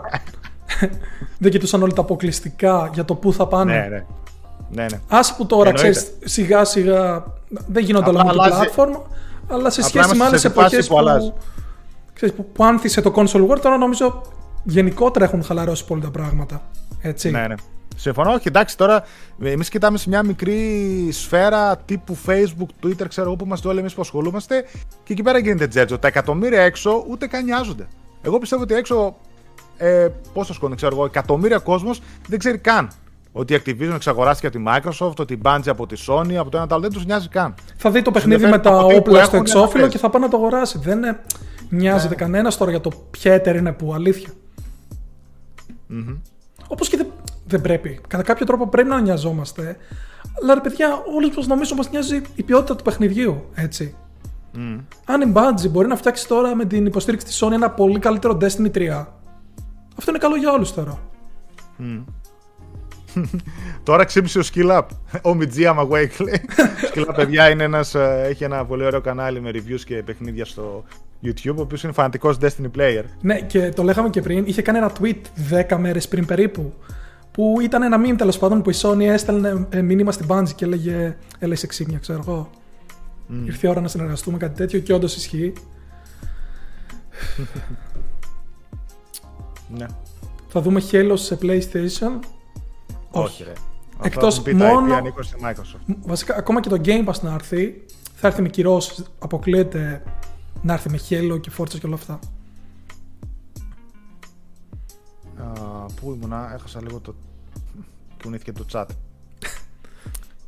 Uh, Ζήσει, εγώ πάντως περιμένω ένα Uncharted 5 λέει το πουλί μέχρι 2025. Εσύ τι λες, καλά, στάνταρ θα βγει Uncharted 5 ή τέλος πάντων Uncharted whatever, κανένα spin-off θα είναι. Σιγά μην τα αφήσουν να πεθάνει. Πάνω λίγο εκεί. Είχαν πει ότι ε, το, το DLC που φτιάχνανε, το The Lost Legacy DLC που έγινε standalone, ε, για αρχή το σκεφτόντουσαν να φτιάξουν με άλλη πρωταγωνιστή. Και μετά μπήκε. Ένα, μπορεί να το δούμε τώρα. Μετά μπήκε η Chloe. Μπορεί να το δούμε τώρα, ναι, ναι. Μπορεί να κρατήσει λες ο Σάλι μόνος στο παιχνίδι. Εντάξει, θα βάλω και ένα δεύτερο, εγώ πιστεύω. Ναι. Αλλά μόνος okay. του δεν νομίζω έτσι τόσο εύκολα. Θεωρώ ότι θα έχει κάποιο sidekick από δίπλα. Ε, μπορεί να είναι στα νιάτα του ή να είναι κάποιο prequel, αλλά μωρέ αν γυρίσει το Uncharted, πρέπει να γυρίσει με Nate. Αλλά θα είναι άδικο γιατί ακυρώνεις κατά κάποιο τρόπο, ξέρεις, το υπέροχο κλείσιμο του 4. Ναι. Sorry, διάβαζα εδώ το chat. Ναι, η ναι. Bioware, ναι, ανήκει στην EA. Τα Tomb Raider ανήκουν στη Square Enix, ναι. Όπως τα λέτε είναι. Πάντω αυτή τη στιγμή η Sony χάνει νέους gamers λόγω του Game Pass και τι έρχεται εκεί. Προφανώς θα κάνει και αυτή κάποια κίνηση, παιδιά, να σταματήσει το κύμα που μπορεί να φεύγει από το, από το PlayStation να πηγαίνει στο Xbox. Χάνει.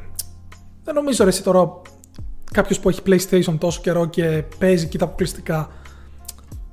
Ε, πολύ απλά να πάρει αγοράζει Xbox. Xbox. Αν έχει PC θα, θα κατεβάσει ένα Game Pass, θα παίξει εκεί τα παιχνίδια του Game Pass και είναι κομπλέ. Ή μπορεί να πάρει και ένα Xbox okay, Series S, ναι.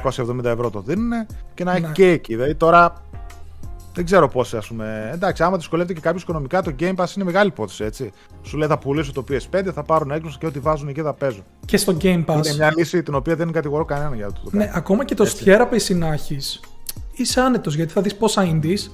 Ναι. Τώρα, να, η, η Gearbox έβαλε το Nobody Saves the World. Don Guacamole. Φοβερό παιχνίδι. Παίζεις σε πατάτα. Ο... Παίζεις σε ό,τι θες. Παίζει δηλαδή... αλλά τώρα εντάξει, μην λέμε με ψέματα. Αυτά δεν είναι παιχνίδια που το άρεσε καθίσει να αγοράσει κονσόλα και να κάνει και να ράνει. Καλά, ούτε καν. Όχι, λέω δηλαδή... ότι το Game Pass στο PC είναι φοβερή λύση. Ναι, ναι, είναι. είναι. Και ακόμα καλύτερα από το να αγοράσει π.χ. Xbox Game Pass, αν έχεις ήδη κονσόλα, άποψή μου. Ναι.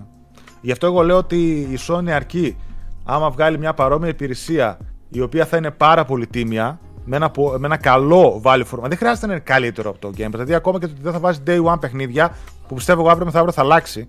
Όχι ότι θα τα βάζει τα πάντα όλα, αλλά κάποια παιχνίδια θα βάζει day one που θα τη βοηθάει αυτό το μοντέλο. Αν βγάλει μια τίμη υπηρεσία με πολύ καλό value for money, οι PlayStation gamers θα παραμείνουν στη Sony. Δεν είναι ότι κουνιούνται τόσο εύκολα οι παίχτε. Η Sony το Game Pass το έβγαλε. Δεν θυμάμαι καν ποια χρονιά μέσα στο Xbox One και μετά από τόσα χρόνια τώρα έφτασε να έχει 25 εκατομμύρια. Ε, αυτοί οι 25 εκατομμύρια δεν είναι PlayStation players οι οποίοι φύγανε το PlayStation και πήγανε σε αυτούς. Ή θα πήρανε και Xbox ή OK, κάποιοι προφανώς αλλάξαν και όλα, αλλά δεν είναι ότι αλλάζουν τόσο εύκολα τα πράγματα. Αλλά σίγουρα πάντως πρέπει να έχει μια απάντηση η Sony η οποία θα είναι αυτό το πρώτο Spartacus, ξέρω εγώ. ό,τι θα είναι. Εννοείται. Ο Γονίδης λέει ότι το καλό PC στοιχίζει πάνω από 1000 ευρώ είναι το Xbox μόνο 500. Καλά, εννοείται. Επίσης. Αυτό είναι για τις κονσόλες. Απλά είναι και για ποιους λόγους το θες. Θες όντως PC, έχεις να κάνεις κάποια δουλειά στο PC, διαβάσματα οτιδήποτε, ή απλά θες να παίζεις παιχνίδια; Αν θες να παίζεις παιχνίδια, είναι είτε πας άποψή μου σε Series X, ακόμα και αν έχεις τη δυνατότητα μόνο για Series S, κάνει λίγη οικονομία, δεν θα το μετανιώσει σε καμιά περίπτωση και είναι αρκετά future proof. Η Sega έχει και πολύ καλά παιχνίδια, λέει, franchise για να γίνουν VR. VR Racing, λέει, Afterburner. Ε, γιατί όχι. Μην ξεχνάμε πως για τη Sony το PlayStation είναι το νούμερο ένα selling point, λέει ο Γονίδης επίσης. Λογικό να κάνει πιο μετρημένες κινήσεις. Προφανώς πηγαίνει το πιο επικερδές κομμάτι της Sony. Μαζί με το sensors για φωτογραφίες και κινητά. Η Microsoft είναι κολοσσός ένα από τις τέσσερις εταιρείες, σαν το 1-3, προφανώς. Λέω το αν ότι η Microsoft ανακοινώνει την Nintendo. Ε, δεν σου κάνω πλάκα, το πίστεψα. Για μισή στιγμή και μπαίνω ένα Twitter έτσι. Όχι. να, να δω τι παίζει. Καλά, αν μια εταιρεία δεν θα πουληθεί ποτέ, αυτή είναι Nintendo. Ναι, ρε, όχι, ρε. Ή όσο ζει, ξέρω εγώ, ο Μιγιαμότο ή ο Μπάουζερ. Ναι, ρε. Ο Μπάουζερ. Έχω εκεί επιθέτω. Ευθύμης ρωτάει αν ξέρουμε πότε θα έχει restock το PS5. Γενικά βλέπει καθημερινά. Πλέον είναι πιο συχνό φαινόμενο τα restocks. Στα γνωστά μαγαζιά εννοείται, θα το πετύχεις κάποια στιγμή. Αυτό που προτείνω σε όλους είναι να βάλετε bookmark στον υπολογιστή, στο κινητό, τα πέντε μαγαζιά και μπείτε ένα απόγευμα κάθε μέρα και απλά ρίξτε τα μία ματιά, ένα δευτερόλεπτο. Mm, ναι. Αυτό το, ε, Jesse Blue, αυτό το 80 ήταν άσχημη εξαργήση τη επιτυχία του PlayStation 4. Καλησπέρα, παιδιά. Καλωρίζω το Destiny. Ε, αυτό ναι. Καταρχάς, σκέψω τώρα ότι στο Horizon, το οποίο και το δώσανε μετέπειτα το free upgrade, κάνει 80 ευρώ στο Horizon Digital και το PlayStation 4 την έκδοση τη βρίσκεις 60 ευρώ στο Scrooge, ξέρω εγώ. Δηλαδή ένα 20 διαφορά. Καλά, αυτό είναι λίγο μπάχαλο τώρα γιατί ήταν μετέπειτα δώσανε το free upgrade, ενώ το χρεώνανε στην αρχή. Αλλά ναι, αυτό είναι βλακία ξεκάθαρη. Τουλάχιστον για ένα χρόνο θα κρατούσαν ίδια τιμή και ας το κάνανε του χρόνου με τόσο καίγονταν. Στη λίστα του Geoff. Α, ναι, ο Δημήτρης λέει. Στη λίστα του Geoff μετά την εξαγορά της Activision λέει δεν υπήρχε καν η Bungie. Με τις έκανα υπολογίσει 3,5 δις. Κράτος λέει εδώ ότι το Series S είναι καλύτερη, μια χαρά και καλύτερη επιλογή. Είναι καλή επιλογή για αν δεν είχες ποτέ κονσόλα και βιάζει να πάρεις. Αλλά άποψή μου είναι δώσε λίγα, παρα, λίγα αρκετά παραπάνω και πάρε το X. Τουλάχιστον για μελλοντικά. Βασικά, αν, αν έχεις, okay, αν έχεις, ε, δεν έχεις βασικά 4K TV, πας στο S έτσι. Ε, George, για The Last of Us 3 θα πάμε κάποια στιγμή. Ε, το θεωρώ το επόμενο πράγμα. Τέλος, δηλαδή, τέλος γενιάς, ξέρω. Ναι, θα αργήσουν. Αν θέλουν να το κάνουν, βασικά Naughty Dog είναι, okay, θα αργήσουν. Uh, έχουμε τους φίλους μας, λέει ο Στάτη. Έχουμε αναμνήσει από τα IP στη Sony. Το πολύ πολύ να βάλουμε Game Pass στο PC να πάρουμε δεύτερη κονσόλα, όχι όμως να αφήσουμε τη σονάρα μας. ε, και είναι και αυτή μια καλή λύση. Εγώ πιστεύω ότι όντως, παιδί μου, πάρα πολλοί κόσμος, όπως και εγώ, έτσι, παίρνουν δεύτερη κονσόλα για Xbox. Εκεί που μέχρι τώρα, ας πούμε, θεωρούσαμε ότι με ένα PlayStation βασική κονσόλα και ένα Switch, ξέρω εγώ, για δεύτερη ήσουν καλυμμένος κατά 80%. Νομίζω ότι πλέον αυτό για μένα τουλάχιστον και τα δικά μου τα γούστα έχει αλλάξει. Όχι, θες Game δηλαδή, Pass. Xbox και PlayStation θες, θες με Game Pass θέλεις για να έχεις καλυμμένο 80% και απλά δεν παίζεις τα αγωνιστικά της Nintendo τα οποία μπορεί να μην αρέσουν σε πολύ κόσμο. Βέβαια αρέσουν σε άλλους πόσους εκατομμύρια παίχτες που κάνουν πωλήσεις περισσότερο από του συνδρομητές έχει το Game Pass. Ε, εν τω μεταξύ, Φεβρουάριο έχουμε Horizon Elden Ring και παίζει το Pokémon να είναι πάλι το μεγαλύτερο σε πωλήσεις ναι. παιχνίδι του μήνα, έτσι. Παίζει να είναι best seller, ναι. Και δεν ξέρω αν είδατε, όσοι ασχολείστε τέλος πάντων, το Pokémon παιδιά δεν το βρίσκεις πουθενά. Πουθενά. Αλήθεια. Σε φυσικό αντίτυπο, έτσι. Ε, Κάποιο παιδί ρώτησε για το Hellblade αν είναι μόνο ε, στο Xbox. Είναι και στο PC. Αλλά ναι, είναι απο... αποκλειστικό. Ναι. Εντάξει, φαντάζομαι τώρα ότι δεν θα έχουν πρόβλημα όμως που θα παίζουν cinematic ταινίες, παιχνίδια με ε, μεγάλα cutscenes και ελάχιστο gameplay ας πούμε. Δεν θα έχουν πρόβλημα τώρα στη, στη Microsoft και οι Xbox fans. Γιατί έτσι κατηγορούν τα παιχνίδια της Sony ότι είναι. Ενώ αυτό θα είναι τίποτα 5-6 ώρες παιχνίδι. Την είπαμε παιδιά για το Discord και το PlayStation. η From Software, παιδιά, ανήκει σε μια πολύ μεγαλύτερη εταιρεία θηγατρική, όπου ναι, μεν Κοντά καγουά, κάπως έτσι. Ναι.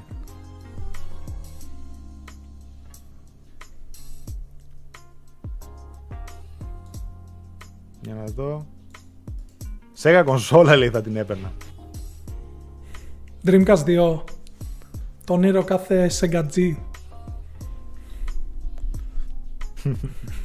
Σφάζω τη, της Nintendo. Nintendo έχει παιχνίδια και με... Μες τη χρόνια που ξέρουμε ότι έρχονται τώρα. Παιχνίδια ε, το, το Kirby είναι το επόμενο. Kirby, το Μάρτιο και μετά δεν ξέρουμε τίποτα. Δηλαδή, ok, το Breath of the Wild έρχεται φέτος, που δεν έρχεται φέτος μεταξύ μας. Αυτό. Ναι. Σίγουρα ξεχνάω κάτι τώρα. Ζήσει και στάθη λέει τι βλέπεις με την τιμολόγηση του Σπάρτακου. Θα είναι φθηνή ή θα είναι φαρμάκι. Εγώ πάντως βλέπω με 30 ευρώ. Το Όχι, μήνα. Αποκλείται. Αποκλείται. Θεωρώ θα παίξει εκεί κοντά στο Xbox. Ναι. Εντάξει, θα είναι και τρία tiers λένε. Δηλαδή, οπότε θα είναι τίποτα. Δεν ξέρω πόσο μπορεί να είναι το φτηνότερο. Θα είναι το PS Plus δια 12, ξέρω εγώ. Έτσι. Και μετά θα έχει, ξέρω εγώ, θα πηγαίνει 7, 9 ευρώ, 13 το μεγαλύτερο, 14, 15 ευρώ, κάπως έτσι. Νομίζω ότι θα έχει τρία tiers, τρεις διαφορετικές χρεώσεις με τρία διαφορετικά πράγματα που θα δίνουν. Θεωρώ ότι θα ξεκινήσουμε ωραία από 10 ευρώ και θα κορυφώνεται στα 15, δηλαδή να έχουμε 10, 13, 15. Κοίτα, το πρώτο tier που είναι μόνο το PS Plus, έτσι όπως λένε, δεν, δεν γίνεται να ξεκινήσει από τόσο. Ξεκινήσει από 5 ευρώ, ξέρω εγώ. 4 για να γίνει 60 ευρώ το χρόνο. Θα παραμείνει το ίδιο δηλαδή. Τώρα το PS Plus μόνο το πόσο είναι, 8 ευρώ. 60 ευρώ. 60 ευρώ το χρόνο. Α, 60 ευρώ το χρόνο είναι. OK, okay, ναι. εντάξει. Κατάλαβες, δηλαδή άντε το δίνουν. Πάντως βγάζει νόημα. 5 ευρώ το δώσω. Ναι, βγάζει νόημα 5, να έχει. 10, 15 να το πάει, ξέρω εγώ. 5, 10, 13. Ναι, βγάζει όμως νόημα να έχεις tier αφού υπάρχει ήδη μόνο του. Αυτό δεν το καταλαβαίνω. Ε, για να τα ενοποιήσουν όλα ρε, μαζί. Σαν... Τώρα είναι περισσότερο θέμα. Δηλαδή, αν στο πρώτο tier δίνεις μόνο PS Plus, αυτό εννοώ. Δηλαδή, αν δίνεις στο πρώτο tier μόνο PS Plus, αυτό το έχει ήδη ναι. μόνο το PS Plus, αλλά okay, ίσως το βάλουν κάποιο, κάτω από κάποιο tier απλά για να φαίνεται ότι είναι tier. Ναι. Αν και δεν νομίζω. Ναι. Ε, εντάξει, έτσι θα γίνει. Όπως και η Microsoft κάποια στιγμή θα καταργήσει το Xbox Live Gold. Εντάξει, ποιος ο λόγος να υπάρχει. Αφού υπάρχει και στο Game Pass Ultimate. Θα έχει Game Pass, Game Pass Ultimate. Game Pass Ultimate Plus. Η ερώτηση είναι τα παιχνίδια του Gold είναι και στο Game Pass ή όχι; Το ξέρουμε αυτό. Όχι, άλλα παιχνίδια είναι το ναι. Gold. Ναι, ναι, άλλα. Πολλοί ρωτάτε για το τι θα δούμε στο State of Play ε, μεθαύριο. Παιδιά, το State of Play είναι μόνο για το Grand Turismo 7, έτσι. Ναι, μισή ώρα μόνο Grand 30 Turismo. λεπτά, 30 λεπτά. Mm. Το κωδικό για Dying Light, παιδιά, δεν έχουμε. Και από ό,τι ξέρω στην Ελλάδα παίζει να έχουν πάρει 2-3 μέσα μόνο τουλάχιστον πριν την κυκλοφορία. Δεν ξέρω αν θα πάρουν στην κυκλοφορία ή μετά ως συνήθως. Το Horizon που παίζετε λέει τίποτα. Εντάξει, μη στεναχωριέστε, κοντά είναι οι μέρες. Έχουμε ακόμα 14 μέρες. Δεν είναι κοντά. Δεν είναι και πολύ κοντά. Και, δύο, το μόνο σίγουρο είναι ότι παίζουμε και δύο Horizon. Έτσι. Grand Turismo ο Βασιλιά επιστρέφει. Καλά, το Grand Turismo είναι η δεύτερη σειρά με περισσότερες πωλήσεις στα racing, έτσι. Πρώτη ναι. φυσικά Mario Kart. Αυτό που έλεγε Grand Turismo, γιατί κάποιοι λέγανε State of Play, τι κάνει μόνο Grand Turismo, παιδιά είναι, ένα, είναι το best seller, είναι η σειρά με τις περισσότερες πωλήσεις στην PlayStation ιστορία του Grand Turismo. Και αν το σκεφτούμε από είναι... τα παιχνίδια που έρχονται, Horizon π.χ. τώρα, ναι. να δείξεις, δε... έχουμε δει τα πάντα του Horizon. Έβγαλε το IGN το preview του έτσι. Αν δεις ναι. αυτό, είσαι καλυμμένος από τα πάντα. Δεν χρειάζεται μετά να το ξανακοιτάξεις το παιχνίδι. Μέχρι mm. να βγει. Ναι. Ε, γι' αυτό δηλαδή, τώρα το κάνω αυτό που είπε πριν ο Στάθης, ότι είναι το δεύτερο παιδιά racing ε, franchise με τις περισσότερες πωλήσεις μετά το Mario Kart. Δεν είναι Α, Grand Turismo, τι μας το δείχνεις, τι μας το κάνεις. Το θα βγει, θα πουλήσει παιδιά πολύ περισσότερο από ό,τι πούλησαν κάτι Ghost of Tsushima, κάτι άλλα που βγήκανε και αυτά. Το Grand Turismo. Είναι το πρώτο μεγάλο Grand Turismo μετά από πάρα πολλά χρόνια. Το σπορ το PS4 δεν πιάνεται. Εν τω μεταξύ, Μάρτιο που βγαίνει, γίνεται ένας χαμός. Αλλά δεν είναι όλα παιχνίδια τούμπανο για να το συνειδητοποιήσουμε. Ναι.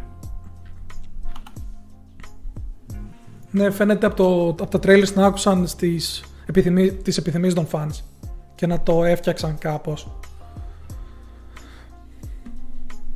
Πες να το δοκιμάσω κι εγώ ενώ δεν έχω παίξει ποτέ. Δηλαδή ποτέ δεν ήμουν τον racing.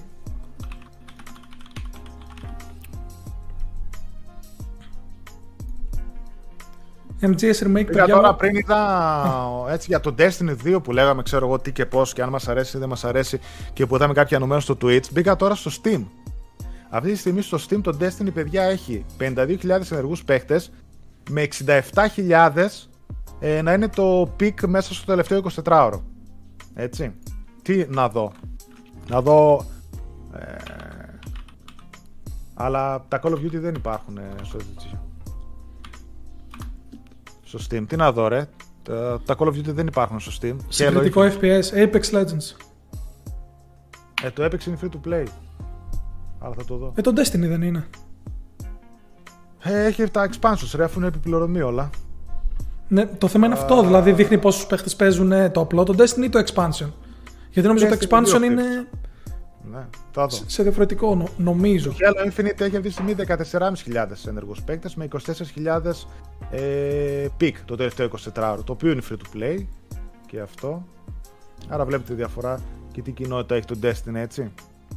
Το Destiny αυτή τη στιγμή είναι το 14ο παιχνίδι most played game στο τέτοιο. Στο Steam. Μάλιστα. Και σε σχετικά νεκρή περίοδο, έτσι. Δεν να πεις ότι έχει τώρα. Είναι τώρα έχει expansion. ναι, αυτό. Το expansion το καινούριο θα, θα πάει εδώ. Θα πάει εδώ. Εντάξει, καλή αγορά. Μπράβο, μπράβο. Έχει πολύ καλή αγορά. Στοχευμένη. Ε, νομίζω ότι και σαν publisher θα δουλέψει καλά. FPS, online, game as a service, το ένα το άλλο. Νομίζω ότι θα τη βοηθήσει πάρα πολύ το, το PlayStation και την budget και η budget θα βοηθηθεί πάρα πολύ από το PlayStation. Κάτι θα κάνει. Φίλιππος, πότε θα βγει η Hogwarts Legacy. Βγήκε μια φήμη νομίζω σήμερα χθες για Σεπτέμβριο. Δεν ξέρουμε, ακούγονται διάφορα. Αυτό. Παιδιά για το Horizon δεν θέλω να πω κάτι γιατί εντάξει δεν θέλω τώρα να το παίζω έξω. Λέει αναβοσφίστε τα φώτα. Ναι, δεν θέλω να το παίξω έξω τζάμπα. Υπάρχουν και embargo από πίσω που μας απαγορεύουν και αυτά, γι' αυτό δεν θέλω να δώσω το παραμικρό. Το GT, παιδιά, εγώ το πιστεύω πάρα πολύ έτσι. Το βλέπετε κάποια στιγμή στο μέλλον να μείνουν μοναδικές κονσόλες στο PlayStation και το Xbox, λέει ο Σότο. Παιδιά, εγώ στο μέλλον το βλέπω να μην υπάρχουν καν αυτές οι κονσόλες. Το PlayStation και το Xbox θα είναι. Η Nintendo μπορεί να έχει μια κονσόλα. Το PlayStation και το Xbox θα είναι ιδέα. Θα είναι ένα, ένα, μια υπηρεσία. Ένα remote. Ένα... ένα remote θα είναι. Ένα remote. Ένα remote. Θα ανοίξει τηλεόραση και όπως μπαίνεις στο Netflix, θα μπαίνεις στο Xbox ή στο PlayStation, ας πούμε. Και θα, θα παίζεις. Δεν. Άντε θα βγάζω και κάποιο TV box μπορεί για κάποιους που δεν έχουν ίντερνετ, αλλά μετικά οι κονσόλες θα είναι το μικρότερο κομμάτι της πίτας. Όπως είναι και τώρα. Δηλαδή η Microsoft έχει πολύ μεγαλύτερο κομμάτι της πίτας στις κονσόλες από ότι η Microsoft, η Sony. Αλλά στα κέρδη της, παιδιά, το PSN, τα season pass, τα microtransactions και οι ψηφιακές αγορές είναι το 70% του τζίρου της. Δεν είναι ότι βγάζει τόσα πολλά λεφτά από τις κονσόλες. Dying Light, όχι παιδιά, δεν έχουμε κωδικό. Horizon έχουμε προς το παρόν. Horizon πότε βγαίνει 18 Φεβρουαρίου 14, 14, 14 στα review. 10 το πρωί. 10 το πρωί, αν θυμάμαι καλά, ναι. Πότε Star Wars Jedi Fallen Order 2 φημολογείται αποκάλυψη αρχές Μαΐου και κυκλοφορία ε, τέλη του 22 με αν πάθει κάποιο delay αρχές του 23. Ναι. Μια εξαγορά take two λέει και τελείωσαν όλα τα λέμε στο τέλος της γενιάς. Αυτό το θεωρώ αρκετά δύσκολο. Αυτό, άμα γίνει κάτι, τουλάχιστον από μεριά Sony, θα ήταν πάλι του στυλ έτσι συγχώνευση, θηγατρικές και τέτοια. Δεν νομίζω ότι θα είναι κάτι. Σαν Netflix τύπου Stadia, παιδιά, έτσι. Αυτό να φανταστείτε ότι θα είναι το μέλλον του game. Δηλαδή οι κονσόλες θα είναι το μικρότερο κοινό και όλοι θα μπαίνουμε από παντού. η ερώτηση ενός εκατομμυρίου δηλαδή είναι. Microsoft. Η ερώτηση ενός εκατομμυρίου είναι, θα δούμε PlayStation 6 Κονσόλα. Κονσόλα. Εγώ πιστεύω θα δούμε. Εντάξει, είναι ακόμα πολύ νωρίς. Ναι. Άμα πούμε ότι η γενιά θα Ενώ... αλλάξει σε 5-6 χρόνια, θεωρώ ότι ναι. θα δούμε. Είναι ακόμα νωρίς. Κάθε... Εγώ αυτό που λέω το λέω για μετά από 15 χρόνια, ξέρω. 10. Σωστά, ναι. Σύφου ή Elden κωδικό, λογικά θα πάρουμε, Νίκο. Ναι, ναι. Αυτό που λέω γονίδι 10-20 χρόνια. Το και ένα παιχνιδάρα, όντως, το τερμάτισα κι εγώ. Α, είναι και PSVR 2 να βγάλει φέτος η Sony. Μπράβο. Τι γίνεται, ναι. Το οποίο και αυτό ακούγεται για Φεβρουάριο. Ε, sorry, Σεπτέμβριο κυκλοφορία. Εταιρεία λέει που έφτιαξε το και να την αγοράσει. Μπορεί, της ταιριάζει, είναι και καινούριο στούντιο. Σίγουρα μια γενιά ακόμη θα υπάρξει. Λοιπόν, παιδιά, ε, νομίζω ότι φάγαμε. Εντάξει, καλή ώρα, μια μισή ώρα κοντεύουμε. Εγώ πριν κλείσουμε, Και τα υπόλοιπα φυσικά θα τα πούμε και στο, στο Gamecast την Κυριακή. Οτιδήποτε άλλες καινούριες πληροφορίες βγουν. Αν δεν βγει κάτι άλλο μέσα στην εβδομάδα και ξαναβγούμε έκτακτο live. Να πω ότι σας ευχαριστώ πάρα πολύ όλους για τα κλικ σας, για τα likes, για τα share που μας κάνετε, για τα subscribe που μας ρίχνετε. Να πω ότι έχουμε ανοίξει το membership στο κανάλι. Όπου όποιος θέλει μπορεί να γίνει συνδρομητής. Έχουμε τρία tiers και εμείς, σαν το Project Spartacus. με ένα ευρώ, με ένα ευρώ 3 και 5 και δίνουμε κάποια έξτρα πραγματάκια για εσάς δεν έχει να κάνει με τίποτα από το περιεχόμενο του καναλιού, δεν αλλάζει, ούτε το κλείνουμε πίσω από paywall, ό,τι βγάζουμε, ό,τι live. Πώ θα έχετε κάποιες πρώιμες προσβάσεις, π.χ. στα Gamecast, όταν κάνουμε ναι. μαγνητοσκοπημένο θα το έχετε διαθέσιμο από Σάββατο, έτσι, πρωί. Ναι. Κάποια ε, άλλα βίντεο που κάνουμε, επίσης θα τα βγάζουμε πιο νωρίς. Hidden Gems. Ακριβώς. Ναι. Όπως και διάφορες λίστες με το τι είδαμε, τι διαβάσαμε στο Ιντερνετ και μας άρεσε ε, και ποια βίντεο είδαμε έτσι και μας έκαναν εντύπωση. Πάντα πάνω με θεματολογία το gaming. Mm. Κάτι έτσι έξτρα πραγματάκια για το ευχαριστώ που μας δίνετε να στηρίξετε το κανάλι και οικονομικά, ώστε να μπορούμε και εμείς να φτιάχνουμε πράγματα, να αγοράζουμε πράγματα, να βελτιώνουμε το κανάλι, να τρώμε ώρες πάνω σε αυτό, στα βιντεάκια στις παραγωγές που κάνουμε και θα έρθουν και δυνατές παραγωγές. Εννοείται και φυσικά και στο τελευταίο tier έχουμε και το όνομά σας στα credits. Στα Gamecast, στα Originals Πολύ σωστά, ναι. Έτσι, ένα ευχαριστώ, ας πούμε, το ελάχιστο που μπορούμε να κάνουμε. Όλα είναι Φυσικά δεν είναι τίποτα υποχρεωτικό, όλα είναι θελοντικά και το περιεχόμενο του καναλιού δεν αλλάζει, δεν κλείνουμε τίποτα πίσω από το paywall. Ευχαριστούμε για την παρέα, λέει ο Ηλίας. Αυτά, από παιδιά, το, το 2022 λοιπόν. είχα βγάλει ένα βίντεο, δεν ξέρω πώ το είδατε, που έλεγα ότι θα είναι μια εξαιρετική χρονιά για το PlayStation και ο ανταγωνισμός δυναμώνει τρομερά. Έτσι. Μην κοιτάτε που λέω, κρίνω και κάνω, άλλα πράγματα κρίνω και όχι την ίδια τη Microsoft. Ε, θα είναι μια εξαιρετική χρονιά για το 2022 για το PlayStation. Το επιβεβαιώνω ξανά. Και από τις εξαγορές που θα έρθουν και από τις κινήσεις που θα κάνει. Αλλά παιδιά και παιχνίδια. Καλές εξαγορές, αλλά τι παίζουμε. Δείτε τι παίζουμε. Το Horizon σε λίγο θα βγει. Πόσο θα έχει, ξέρω εγώ, εκείνο τι. Αν θα τα πάει καλά, δεν ξέρω. Αλλά θεωρώ ότι κάτι θα γίνει. Θα παίξουμε μετά Grand Turismo, μετά God of War, μετά Final Fantasy έρχεται. Final Fantasy το άλλο μετά, το 16 του χρόνου.